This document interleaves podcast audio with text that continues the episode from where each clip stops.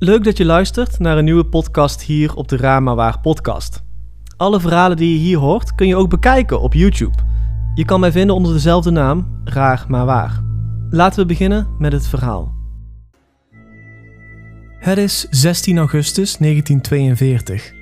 In een klein stil stadje genaamd Delhi City in Californië, in Amerika, gebeurt er iets vreemds. Een half slappe zeppelin vliegt nogal laag, raakt verstrikt in wat stroomkabels en stort neer. Al snel zijn er hulpdiensten ter plaatse om de bemanning te helpen. Maar wat blijkt, de bemanning is verdwenen. De politie staat voor een raadsel. Niet alleen de bemanning is weg, maar ook de motoren stonden uit. En er zijn twee reddingsvesten verdwenen. Al snel gaan er verschillende geruchten de ronde, waarvan de een nog gekker dan de ander. De bemanning zou ontvoerd zijn door een UFO. Misschien had er een noodlottig ongeval plaatsgevonden. Was het echt een spookzeppelin? Of zou er misschien toch iets anders aan de hand zijn? Terwijl het publiek bleef speculeren, maakte de politie zich druk om iets anders. De Zeppelin miste namelijk een bom. Leuk dat je kijkt naar een nieuwe video hier op Rama Waar. Vandaag gaan we het hebben over een mysterie wat tot op de dag van vandaag niet opgelost is. De spookzeppelin.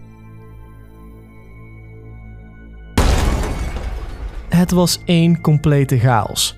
Mensen renden naar buiten om te kijken waar die enorme klap vandaan kwam. De politie, die al eerder getipt was over een laagvliegende zeppelin, was al ter plaatse om de mensen op afstand te houden. De brandweer liep via de al openstaande deur de cabine binnen om de crew die nog aanwezig zou moeten zijn te redden. Maar, tot iedereens verbazing, kwam de brandweer weer met lege handen naar buiten. Er zou niemand in de zeppelin gezeten hebben. De politie begon meteen met een onderzoek en rapporteerde al snel dat de parachuten nog opgeborgen lagen. De gehele cabine zag er onaangeraakt uit. De radio werkte nog en er hing zelfs nog een van de twee bommen onder de Zeppelin.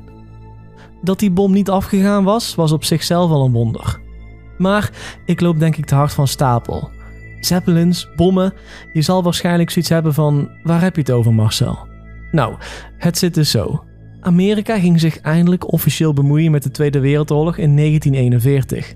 De Amerikaanse marine zette zeppelins in om de kust te patrouilleren. Deze zeppelins heten de L-8's en hebben als thuisbasis een marinebasis in San Francisco Bay. Dit was ook de basis waar deze zeppelin uitgestuurd was. Het zou die dag bestuurd zijn door twee mannen, luitenant Ernst de Witt Cody en luitenant Ensign Charles E. Adams. Beide waren ervaren piloten, die ieder al duizenden uren gevlogen hadden. Die ochtend waren ze in goede gezondheid en hadden ze zin om de dag te starten, volgens collega's op de marinebasis. Kort nadat ze hun dag gestart waren, kreeg de radiotoren een bericht binnen van de Zeppelin.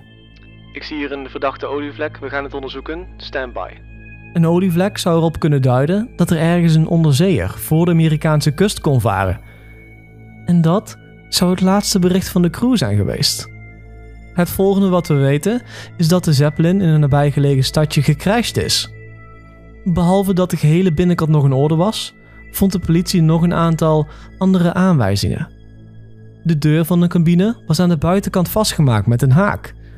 Iets wat alleen kan vanuit de binnenkant en praktisch onmogelijk is als je aan het vliegen bent. De motoren stonden uit, wat erop kan wijzen dat de bemanning vaart had willen minderen. Ook stond de zwarte doos van de Zeppelin nog gewoon in het ruim. Deze was in die tijd een koffer met belangrijke documenten over het schip.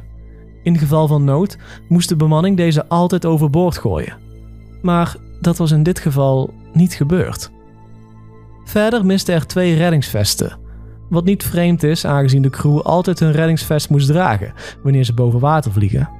Verschillende mensen hadden de Zeppelin nog gezien in de tijd tussen de verdachte situatie en de crash, waaronder één officier van de marine. Hij zei dat hij de Zeppelin boven het water zag cirkelen en twee felle lichten zag. Iets wat hij aannam dat lichtkogels of flares waren. Dat zou protocol zijn wanneer ze iets verdacht zouden zien. Normaal gesproken moesten Zeppelin hun flares afschieten als ze iets verdacht zagen en dan meteen rechtsomkeerds maken terug naar de basis. Maar dat gebeurde deze keer niet. De grote ballon ging steeds dichter boven het water zweven en leek volgens de officieren zelfs op het water te liggen. Het laatste wat de officier gezien had nadat hij in een boot gesprongen was om de situatie te onderzoeken, was dat de Zeppelin weer met zijn neus omhoog stond en opsteeg vanuit het water. Een andere getuige, een vrouw die de ballon aan land had zien komen, zei dat ze drie man in de cabine had gezien door haar verrekijker. Dat is vreemd, want er zouden maar twee man aanwezig moeten zijn. Toch stond de vrouw erop dat het er drie waren. De ballon trekt landinwaarts en verliest een van de bommen die het met zich meedroeg. Deze werd later teruggevonden op een golfterrein en weggehaald door het leger. Maar niemand wist wat er precies met de bemanning gebeurd was. Waren ze overvallen door een vijandige onderzeeër? Was er misschien iemand aan boord die de mannen overmeesterd had en van boord heeft gegooid? Of was er iets bovennatuurlijks aan de hand? Zo'n twee dagen na het incident kwam het leger met een verklaring. Zij vermoeden dat er ergens een mankement was in het schip, waardoor een van de bemanningsleden te water raakte. Zijn collega is er toen achterna gesprongen en ze zijn beide verdronken in de oceaan. Natuurlijk vond het publiek dit maar een laffe verklaring. De mannen hadden reddingsvesten aan en de zee zou die dag erg rustig zijn geweest. Als ze echt van boord waren gevallen, hadden ze opgepikt moeten worden door de schepen die op de lichten afkwamen. Wat er daadwerkelijk gebeurd is, weten we tot op de dag van vandaag niet. Heb jij een theorie? Laat het me dan weten in de reacties onder deze video. Dat was het einde van deze mysterieuze moordzaak of verdwijning. Bedankt voor het luisteren en tot de volgende keer.